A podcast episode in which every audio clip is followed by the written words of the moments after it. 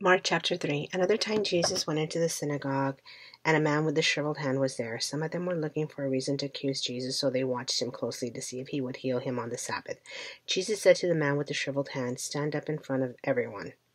Then Jesus asked them, Which is lawful on the Sabbath to do, good or to do evil, to save life or to kill? But they remained silent. He looked around at them in anger and deeply distressed at their stubborn hearts, said to the man, Stretch out your hand. He stretched it out, and his hand was completely restored. Then the Pharisees went out and began to plot with the Herodians how they might kill Jesus. Jesus withdrew with his disciples to the lake, and a large crowd from Galilee followed. When they heard about all he was doing, many people came to him from Judea, Jerusalem, Idumea, and the regions across the Jordan and around Tyre and Sidon. Because of the crowd, he told his disciples to have a small boat ready for him to keep the people from crowding him, for he had healed many, so that those with diseases were pushing forward to touch him.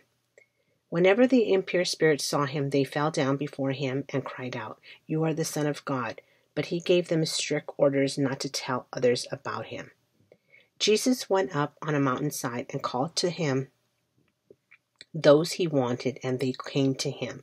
He appointed twelve, that they might be with him, and that he might send them out to preach, and to have authority to drive out demons. These are the twelve he appointed Simon, to whom he gave the name Peter, James, son of Zebedee, and his brother John. To them he gave the name Boanerges, which means son of thunder. Andrew, Philip, Bartholomew, Matthew, Thomas, James, son of Alphaeus, Thaddeus, Simon the Zealot, and Judas Iscariot, who betrayed him. Then Jesus entered a house, and again a crowd gathered, so that he and his disciples were not able to eat. When his family heard about this, they went to take charge of him, for they said, He is out of his mind. And the teachers of the law, who came down from Jer- Jerusalem, said, He is possessed by, he is possessed by Beelzebul. By the prince of demons, he is driving out demons. So Jesus called them over to him, and he began to speak to them in parables. How can Satan drive out Satan? If a kingdom is divided against itself, that kingdom cannot stand. If a house is divided against itself, that house cannot stand. And if Satan opposes himself and is divided, he cannot stand. His an end has come. In fact, no one can enter a strong man's house without first tying him up. Then he can plunder the strong man's house. Truly I tell you, people can be forgiven all their sins and every slander they utter, but whoever blasphemes against the Holy Spirit will never be forgiven. They are guilty of an eternal sin. He said this because they were saying he has an impure spirit.